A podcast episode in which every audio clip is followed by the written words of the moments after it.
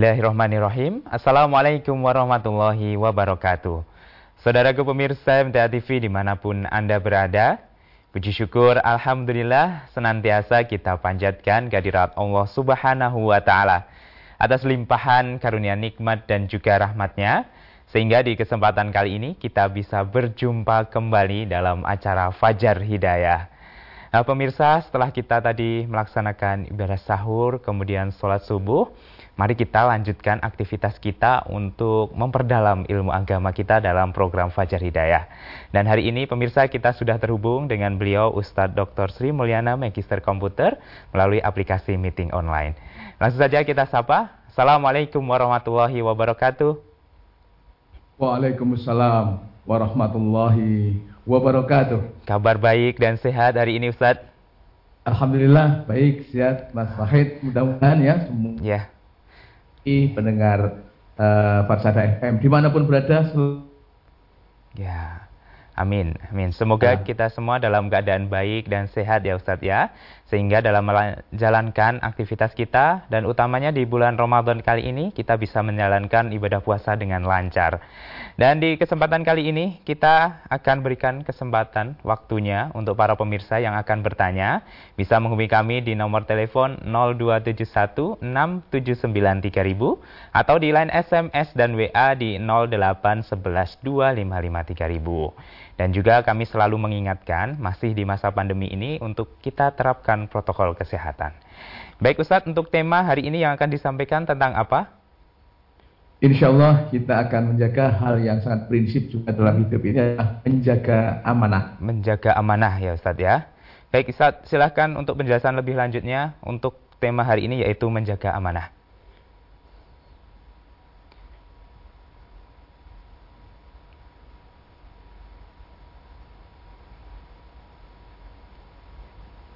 Iya, Ustaz?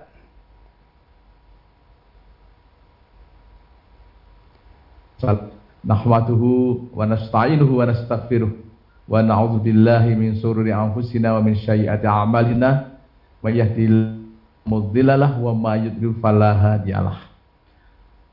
Saudara-saudaraku pemirsa MTA TV dan pendengar Persada FM di mana pun berada yang dirahmati oleh Allah. Puji dan syukur, marilah selalu kita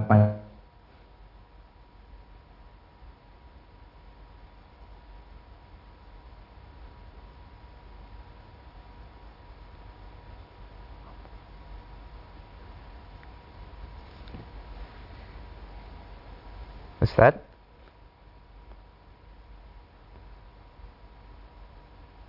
Ya. Kerja pagi hari. Saudaraku yang dirahmati Allah, pagi hari ini mari kita belajar bersama tentang satu topik yang betul-betul perlu menjadi perhatian kita, yaitu tentang menjaga amanah. Saudara-saudaraku, jadi agama Islam datang kepada kita ini membawa aturan-aturan yang menjadikan baiknya manusia itu. Ya. Menjelaskan apa yang baik, yang buruk, menegakkan kebenaran dan keadilan, membela orang-orang yang teraniaya, menegakkan prinsip-prinsip luhur ya. Seperti kasih sayang, ukhuwah atau persaudaraan yang murni antara sesama manusia, kejujuran, saling percaya mempercayai dan lain sebagainya. Pendek kata adalah seluruh sifat-sifat keutamaan itulah yang diajarkan dalam agama Islam kita. Sehingga apa? Agar dengan demikian jiwa manusia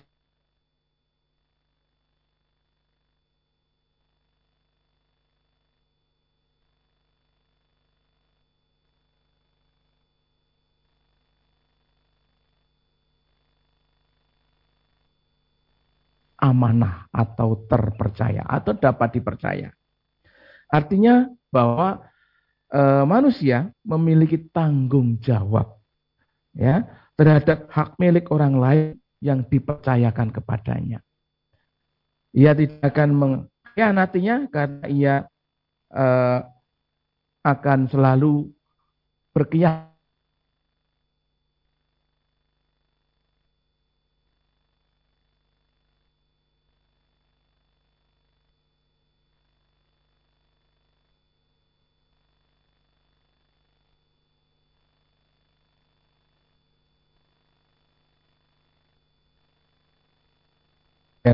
Inna Allah ya'murukum antu adul amanati ila ahliha.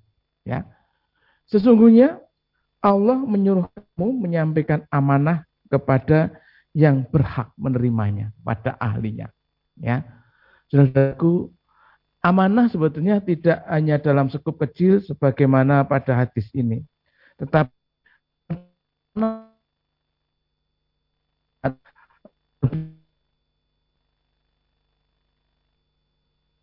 uh,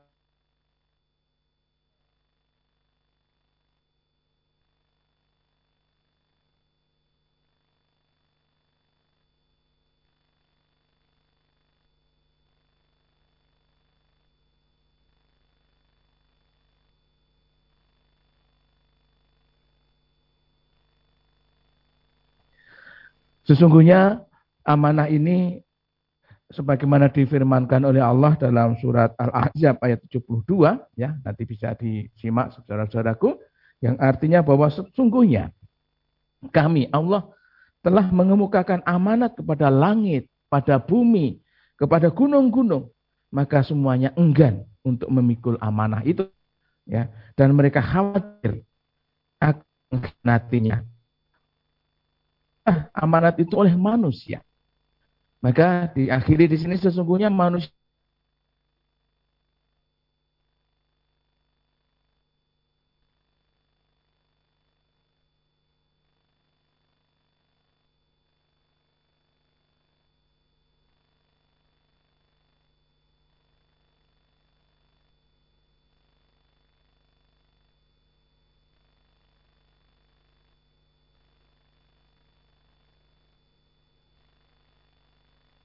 yang diberikan kepada kita semuanya hidup ini.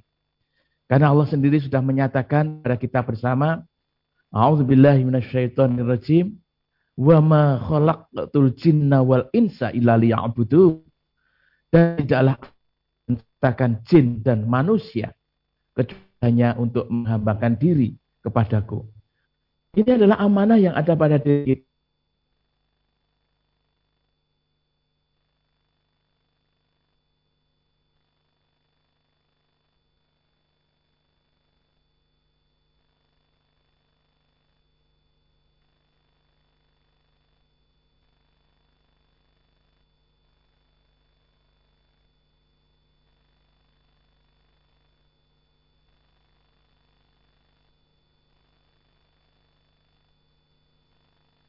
seluruh manusia kita bersama itu alastu birobikum bukankah aku ini Tuhanmu? Ya maka semuanya menjawab qalu bala syahidna. Ya mereka mengatakan ya Allah benar engkau adalah Tuhan kami. Yang demikian itu disampaikan kepada kita semuanya agar jangan sampai nanti di akhirat ada saling apa lempar tanggung jawab, lempar janji bahwa benar-benar Allah sebetulnya sudah menganugerahkan kepada kita ya mengambil janji kepada seluruh manusia agar menunaikan sebagai hamba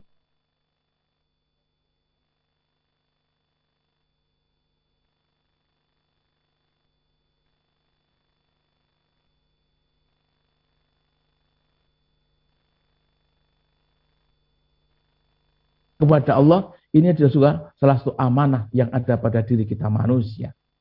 Oleh karena itu kalau ada sampai manusia yang tidak mau menunaikan kewajibannya sebagai hamba Allah ya yang takwa, maka Allah juga sudah cukup uh, sangat dalam sekali menandaskan ya ber, bertanya kepada kita bersama. Kita dapat juga dibaca di surat Al-Baqarah ayat 28 itu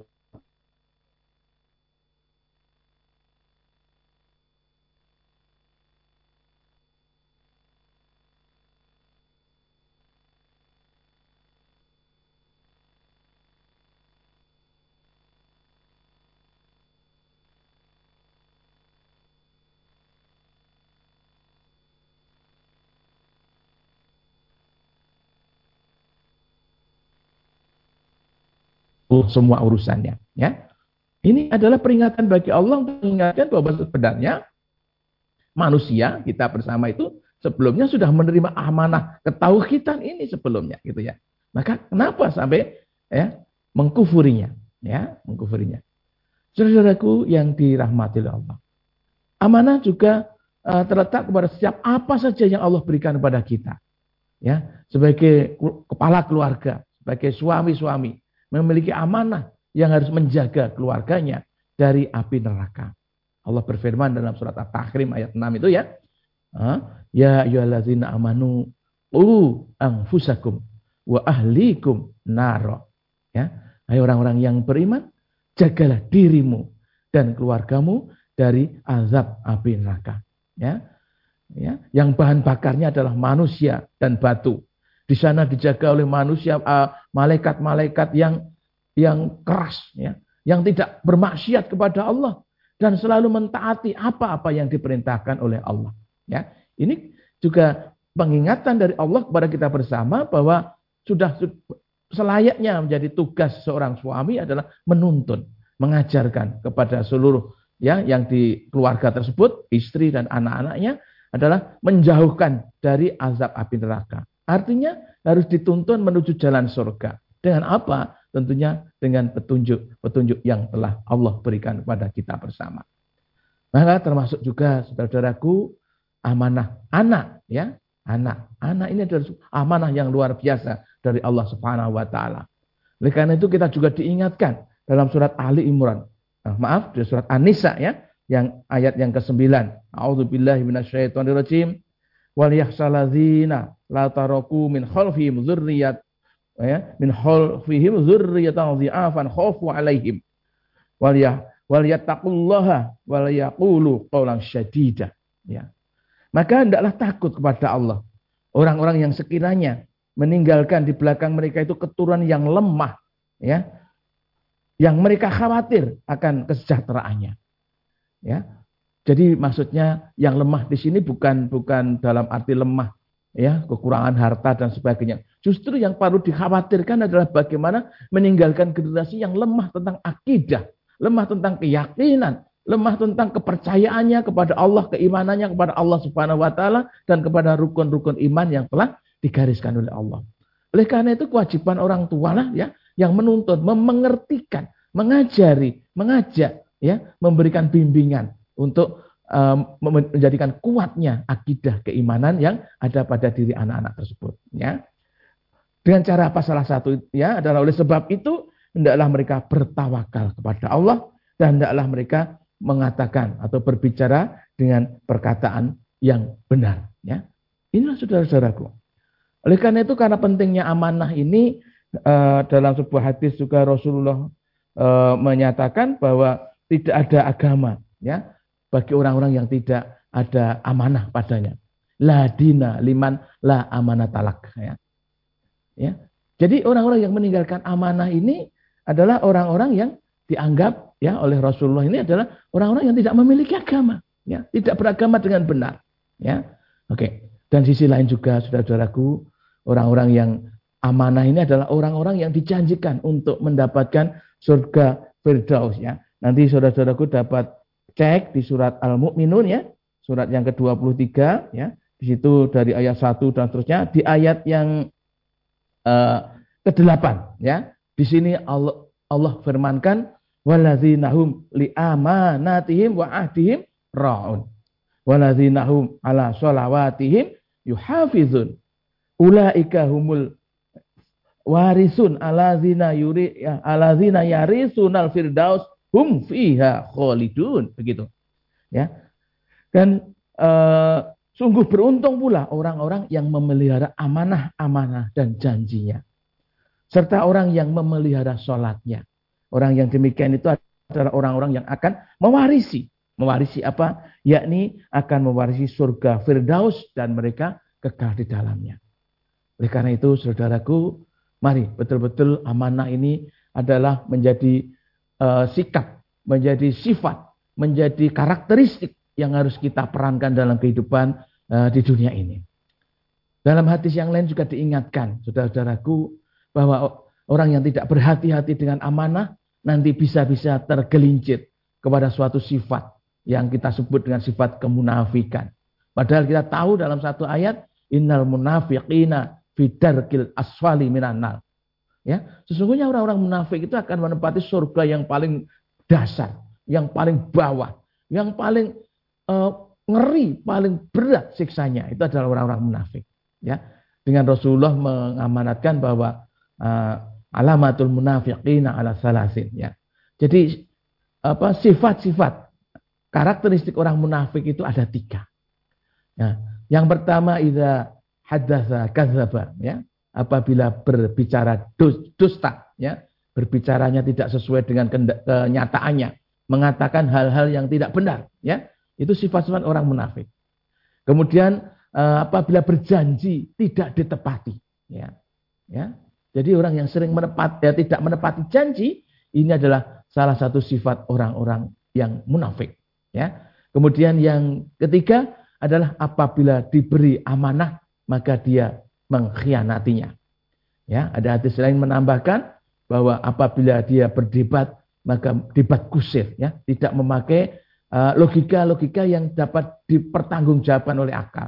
Ya, kalau bahasa istilah sekarang, ya tidak ada uh, apa istilahnya argumen yang kuat, ya, dengan uh, pokoknya, ya, ya pokoknya. Ya. Ini ini adalah perdebatan-perdebatan yang tidak berargumen. Oleh karena itu, kan siapa yang memiliki kesempurnaan dari sifat-sifat munafik itu disebut oleh Allah, eh, oleh Rasulullah, maaf, dia adalah munafiqun khalisan, ya munafik tulen, munafik murni, munafik 24 karat. Ya. Oke. Kalau punya sifat-sifat sebagian, ya berarti dia memiliki sebagian dari sifat-sifat kemunafikan tersebut. Ya. Ini penting sekali untuk menjadi apa perhatian kita bersama. Ya. Karena termasuk kerusakan uh, alam semesta kehidupan ini ketika amanah sudah dicabut. Ya, sudah uh, sungguh akan terjadi kerusakan. Ya, apabila amanah itu telah dicabut dari diri-diri manusia.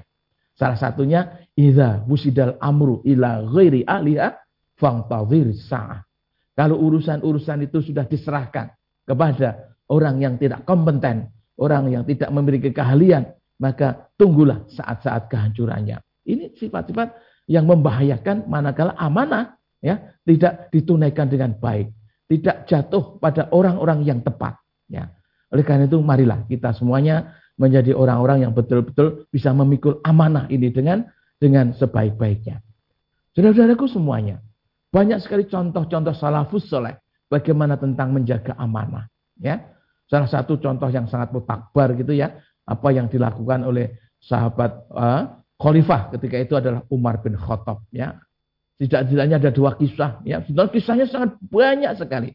Ya, tidak jadi ada dua yang sangat muktabar. Ketika uh, sahabat uh, Khalifah Umar ini sedang apa istilahnya kunjungan ya, turba gitu ya, belusuan gitu ya, menuju ke daerah-daerah, ke desa-desa ya, di daerah apa yang menjadi tanggung jawabnya dijumpainya orang yang sangat miskin sekali. Ya, miskin sekali. Sehingga dalam percakapan dengan anaknya itu sampai mengatakan ini Um, Amirul Mukminin sudah tidak bertanggung jawab, ya, tidak memperhatikan kesejahteraan rakyatnya. Maka mendengar itu disambar petir, disambar geledek, maka langsung beliau datang ke uh, Baitul Mal, ya, membawa sekarung gandum yang diangkat sendiri. Ini presiden, ini Amirul Mukminin mengangkat sendiri, ya. Ketika khodamnya, ketika apa namanya pembantunya ingin menggantikan, membawakan apa yang dipanggul ya di, oleh Umar tersebut maka dengan keras diingatkan apakah kamu mau memikul tanggung jawab saya ini nanti di hadapan Allah? Gitu ya. Maka dikirimlah gandum itu atau bahan makanan itu menuju keluarga tadi bahkan menurut riwayat sampai dimasakkan sampai terjadi menjadi makanan yang siap saji dan dimakan bersama keluarga tersebut. Ini tanggung jawab seorang pimpinan yang luar biasa. Kisah yang lain pernah terjadi. Anak onta milik Baitul Mal yang ketika itu terlepas ya berlari-lari di padang pasir yang sangat panas itu. Maka oleh Amirul Mukminin oleh Umar bin Khattab dikejar sendiri sampai ketemu dan sampai dikembalikan kepada tempatnya di Baitul Mal. Sama ketika itu kasusnya ketika mau diambil alih oleh ajudannya katakanlah seperti itu maka dikatakan apa kamu mau mengambil alih tanggung jawab saya ini nanti di hadapan Allah gitu ya ini hal-hal yang sangat luar biasa yang sudah dicontohkan oleh ya orang-orang yang dinyatakan oleh Allah sebagai orang-orang yang diridhoinya. Orang-orang yang sudah dijanjikan, ya, dijanjikan, ya, surganya. Ya, barusan tadi sebelum saya memberikan isian juga membaca sebuah kisah bahwa ketika saat itu Umar hendak membagi minyak wangi, ya, kepada seluruh apa namanya eh, rakyat lah begitu ya. Maka menawarkan siapa yang bisa membagikan ini. Maka yang menyanggupkan adalah istri beliau, ya, Atikah radhiyallahu anha, ya. Maka berkali-kali di apa ya dinasihati jangan Atika, jangan Atika. Saya khawatir ketika kamu nanti bagi-bagi itu ada sesuatu yang kamu kena-kenakan di tubuh kamu sehingga kamu mendapatnya minyak wangi itu padahal itu bukan hak kamu. Masya Allah gitu ya. Ini adalah contoh-contoh keteladanan yang sangat banyak sekali dan masih sangat-sangat banyak yang luar biasa yang dicontohkan oleh para salafus soleh, para sahabat-sahabat Rasulullah dan juga oleh Rasulullah sendiri. Bahkan saudara-saudaraku, ketika hendak berhijrah gitu ya, maka Rasulullah pun ya memerintahkan kepada Sayyidina Ali untuk men, uh, tidur di tempat tidur beliau. Dan sebelumnya dijanji oleh Rasulullah untuk ditunaikan apa-apa yang menjadi titipan yang diamanahkan oleh orang-orang Quraisy itu kepada beliau untuk dikembalikan kepada ya yang memberikan amanah itu. Ini keteladanan yang luar biasa. Maka mari demi menjaga kehidupan ini, mari betul-betul kita menjadi orang-orang yang bisa menjaga amanah-amanah. Orang yang menjaga amanah nanti sebagaimana tadi saya sampaikan adalah akan mewarisi surga Firdaus. Salah satu sifat orang-orang yang beriman adalah orang-orang yang betul-betul bisa menunaikan amanah-amanahnya.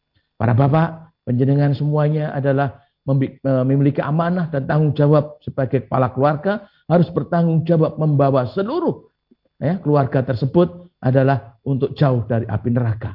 Ya, artinya harus dibawa dituntun untuk menuju surga. Bahkan ya secara umum ya disampaikan oleh Rasulullah adalah kullukum ra'in wa mas'ulun an ra'iyati. Setiap kamu adalah pemimpin dan nanti akan dimintai pertanggungjawaban terhadap amanah-amanah yang ada pada diri kamu ya, walaupun memimpin pada dirinya sendiri.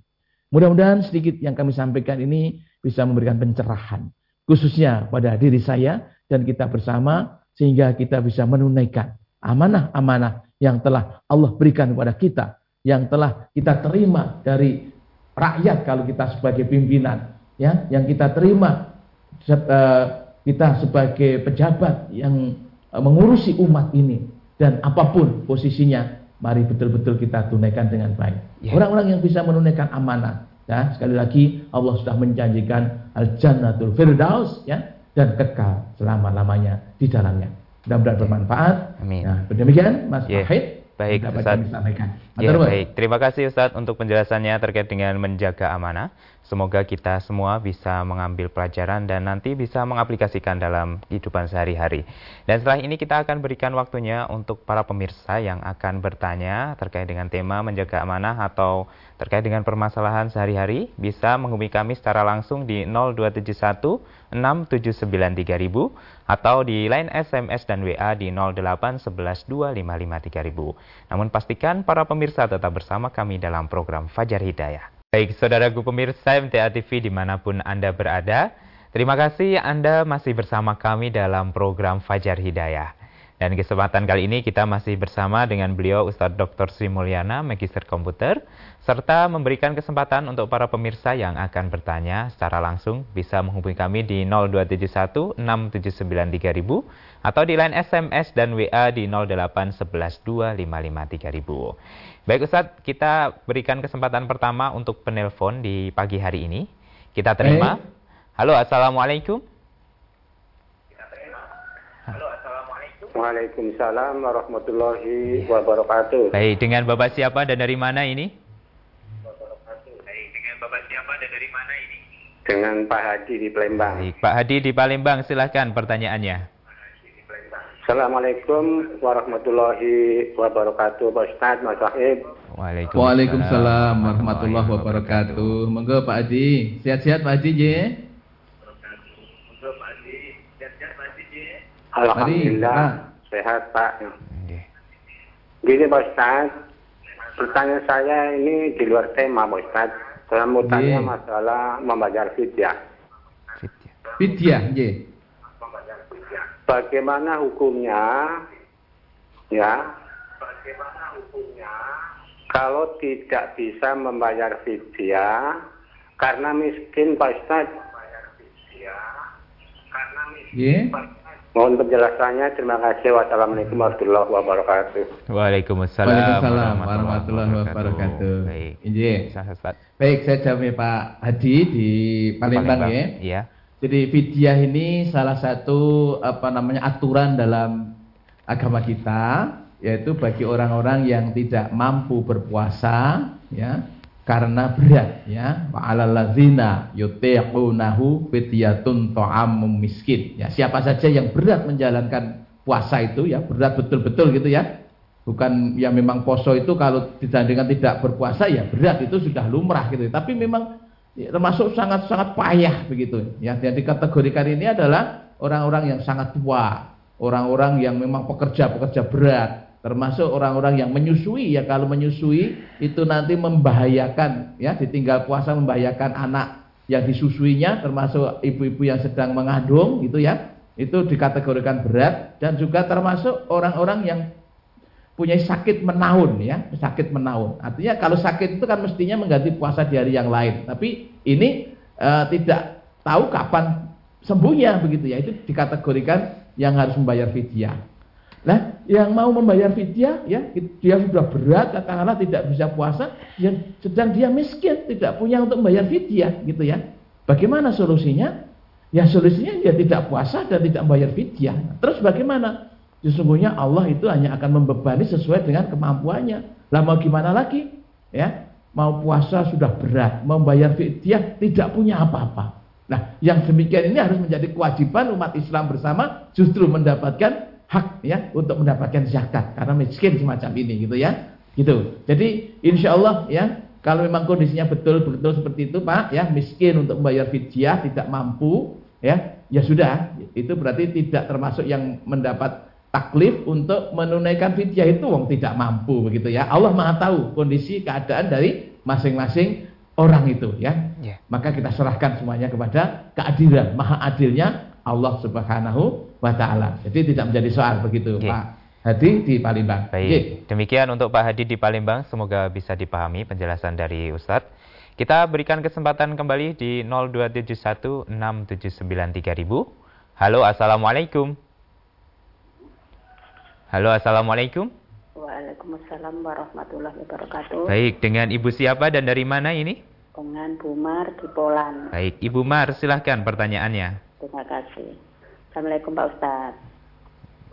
Waalaikumsalam. Waalaikumsalam warahmatullahi wabarakatuh. Kurang jelas, kurang oh, kurang yeah. keras Bu. Tapi monggo pun anu dilanjutkan Bu. Alhamdulillah sehat. Begini Ustaz. Iya. Yeah. Salat jamaah, yeah. bacaan al-fatihah, terus malahnya ketinggalan Ustaz. Itu termasuk ketinggalan apa enggak? Yang ketinggalan apanya Ibu? Basmalahnya bacaan basmalah ketinggalan. Iya. Yeah kan ikut berjamaah yeah. bacaan al-fatihah ketinggalan terus mana. Yeah. terus yang kedua tentang zakat Ustaz. Ini kalau zakat jadi ada seorang ibu saking takutnya sama riba Ustaz. Ini gini jual beli sama oh, manusia aja pakai modal. Apalagi sama Allah. Nah itu pendahulukan Allah dulu itu gimana udah benar apa sudah benar apa belum ini orangnya mendengarkan Ustaz. Ya. Terima kasih. Wassalamualaikum warahmatullahi wabarakatuh. Waalaikumsalam warahmatullahi wabarakatuh. Yang pertama tadi dari Ibu Mar pertanyaannya, ketika sholat berjamaah bacaan basmalahnya ketinggalan, apakah sudah termasuk uh, ketinggalan juga untuk sholatnya Ustaz? Ya, yeah, kalau apa ya bacaan basmalah ketinggalan itu kayak apa ya? Ya kelihatannya uh, kalau hanya basmalah itu bisa bisa bisa apa ya? Bisa di, ditutupkan gitu ya. Kalau hanya basmalah ya. Kalau betul-betul kita ketinggalan al-fatihah ya ketinggalan al-fatihah gitu ya maka la solata liman la ya la yakro ya bi fatihah kitab gitu ya. Jadi tidak ada solat kalau tidak ada dibaca al-fatihah di situ ya. Maka kalau ketinggalannya itu al-fatihah itu ya ketinggalan rakaat gitu ya itu harus mengganti menambah. Tapi kalau Basmalah itu gimana ya ketinggalannya ya? Kita Bismillahirrahmanirrahim atau ini akan akan susah sekali gitu ya. insya Allah kalau basmalah saja gitu ya, itu insya Allah kita bisa bisa membaca lah gitu ya, karena itu kan cuma bacaan yang pendek saja ya. Wallahu alam bisawab. Yang jelas kalau uh, rekaatnya itu tidak tidak dibaca Al-Fatihah gitu ya. Al-Fatihah itu ya surat yang lengkap dari basmalah sampai amin itu ya. Maka ini termasuk ketinggalan. Itu salah satu apa yang difahami oleh umat Islam dan salah satu yang kita pahami di materi tafsir Al-Qur'an. Sementara memang ada umat Islam yang lain ketika masih mendapatkan ruko itu masih dihitung mendapat rekaat itu ya walau alam itu kan pendapat-pendapat dari masing-masingnya gitu ya. Ya. ya. Walau alam bisa begitu Ibu ya. ya. Kalau basmalah insya Allah ya insya Allah kita bisa mem, uh, apa namanya kan apa makmum itu pun juga tidak membaca sebetulnya kalau imamnya membaca keras begitu ya. Gitu, mengatakan Huma. Yang kedua ya. tadi saya kurang jelas, Mas. Ya, Mas. yang kedua tadi saya menangkapnya terkait dengan zakat yang awalnya untuk jual beli pakai modal, apakah itu juga termasuk ke dalam riba itu, Ustaz? Oh, jadi kalau dimasuk dalam riba itu insya Allah tidak. Jadi kalau uh, jual beli ya ada pinjaman punya modal gitu ya, gimana zakatnya? Ya sebaiknya modal itu dizakati dulu dua setengah persen ya dua setengah persen. Asal pinjamannya pinjaman yang benar loh ya. Pinjaman yang benar itu ya pinjaman yang tidak mengandung riba. Di mana caranya? Ya mungkin pinjam usaha dari saudaranya lalu nanti pada perjanjian untuk bagi hasil itu atau ke bank yang bersyariat gitu ya. Ada akadnya nanti entah akadnya ada pembiayaan atau ada dan sebagainya itu saya rasa di syariat sudah sudah sangat ditentukan, sangat jelas sekali di sana. Yeah. Lah, ketika kita mendapatkan sebut tanda petik pinjaman tadi, pinjaman yang tanda petik harus benar menurut syariah dulu ya. Itu dikeluarkan dulu zakatnya. Katakanlah kita mendapatkan modal 10 juta, maka dikeluarkan 25 ribu kali 10 gitu ya, 250 ribu itu zakat dulu. Lalu untuk usaha. Lah setelah untuk usaha nanti kita tinggal menghitung berapa keuntungannya, ya keuntungannya. Setiap kali kita mendapat untung, kalau kita ingin betul-betul membersihkan diri dari apa-apa yang rezeki Allah berikan kepada kita, ya, juga kita keluarkan zakatnya. Setahun misalnya dari 10 juta yang sudah kita keluarkan 250 ribu tadi, mendapat untung 5 juta, maka dikeluarkan 125 ribu, kan gitu ya. Jadi cukup cukup simpel insya Allah. Agama itu mudah dan insya Allah tidak mempersulit. Dan yang penting tadi, modal adalah diperoleh dengan cara yang benar, Kalaupun pinjam adalah dengan pinjaman dengan cara yang benar, ya.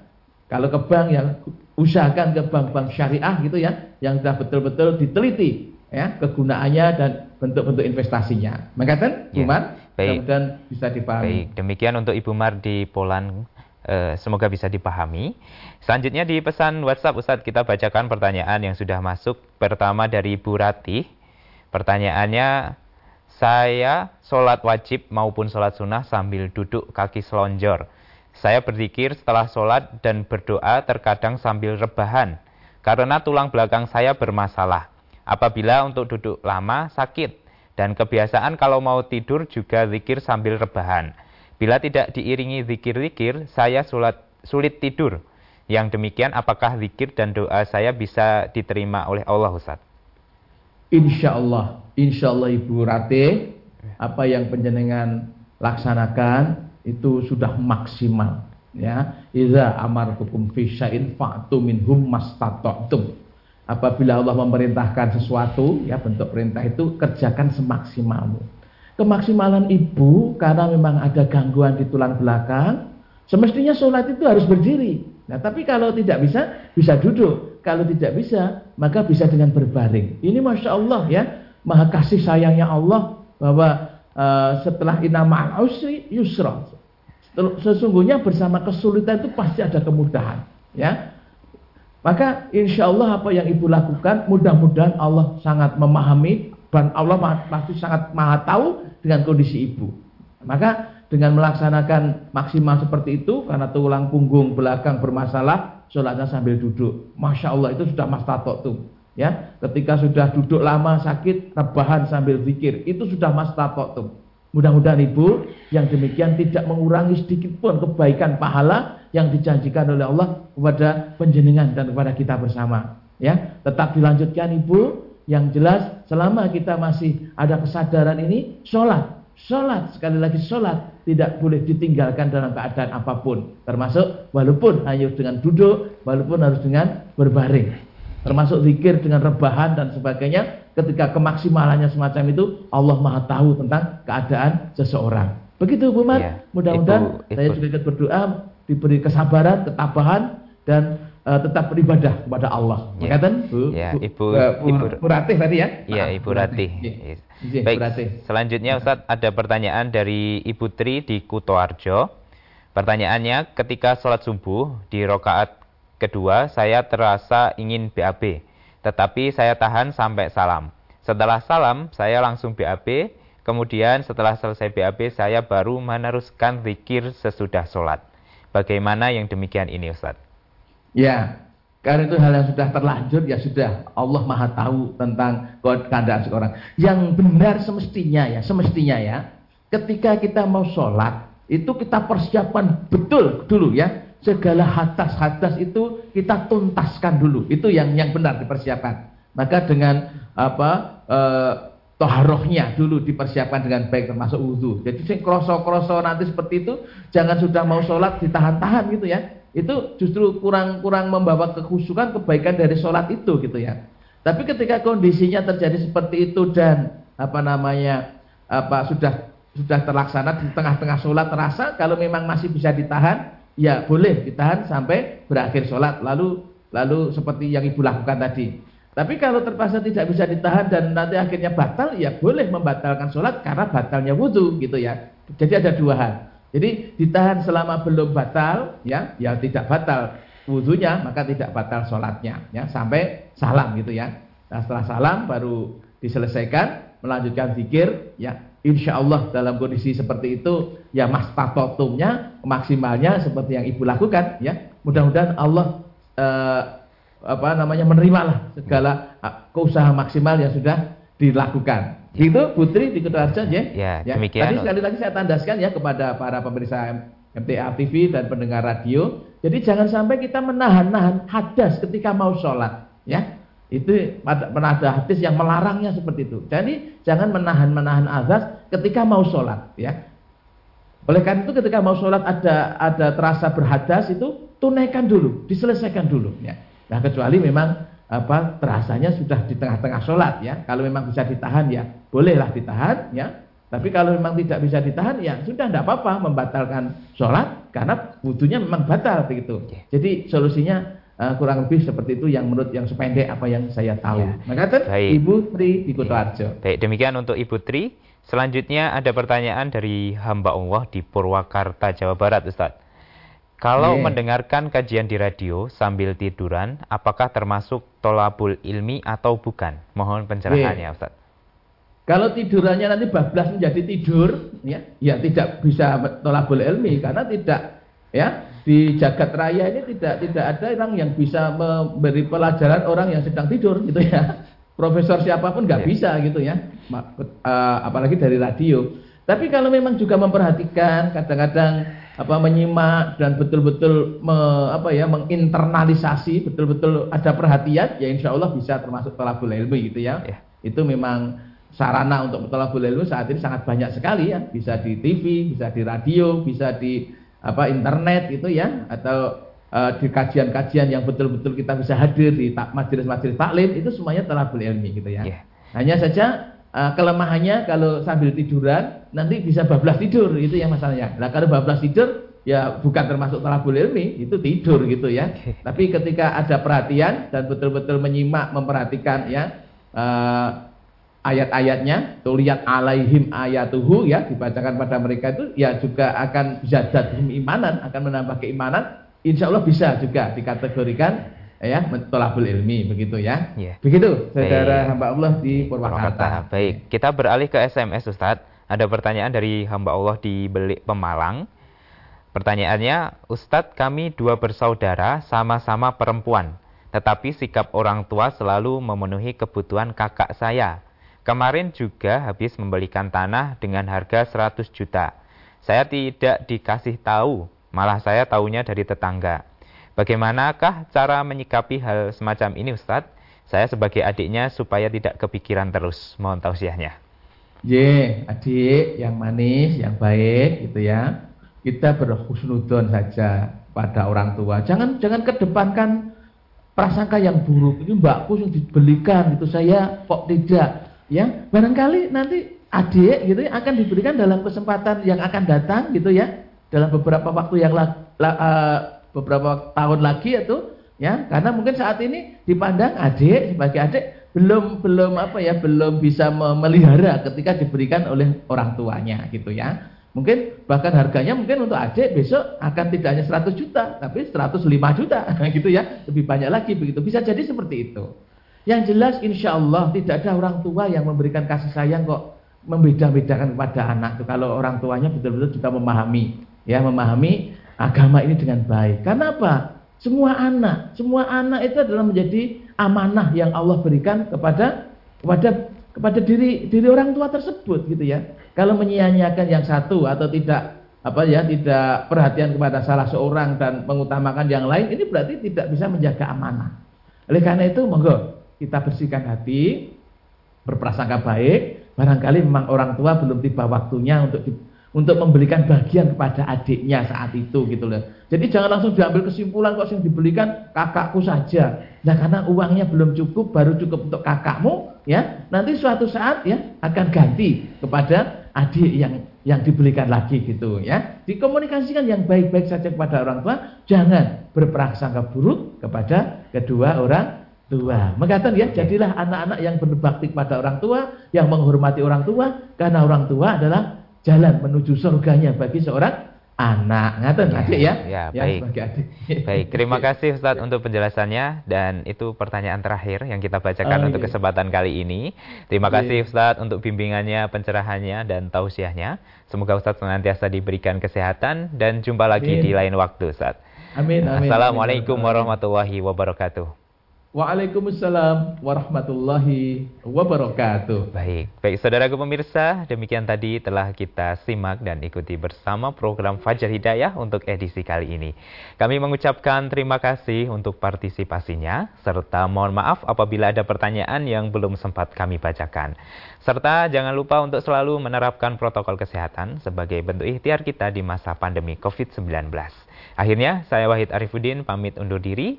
Alhamdulillahirabbil alamin. Subhanakallahumma wa bihamdika asyhadu alla ilaha illa anta astaghfiruka wa atubu. Wassalamualaikum warahmatullahi wabarakatuh.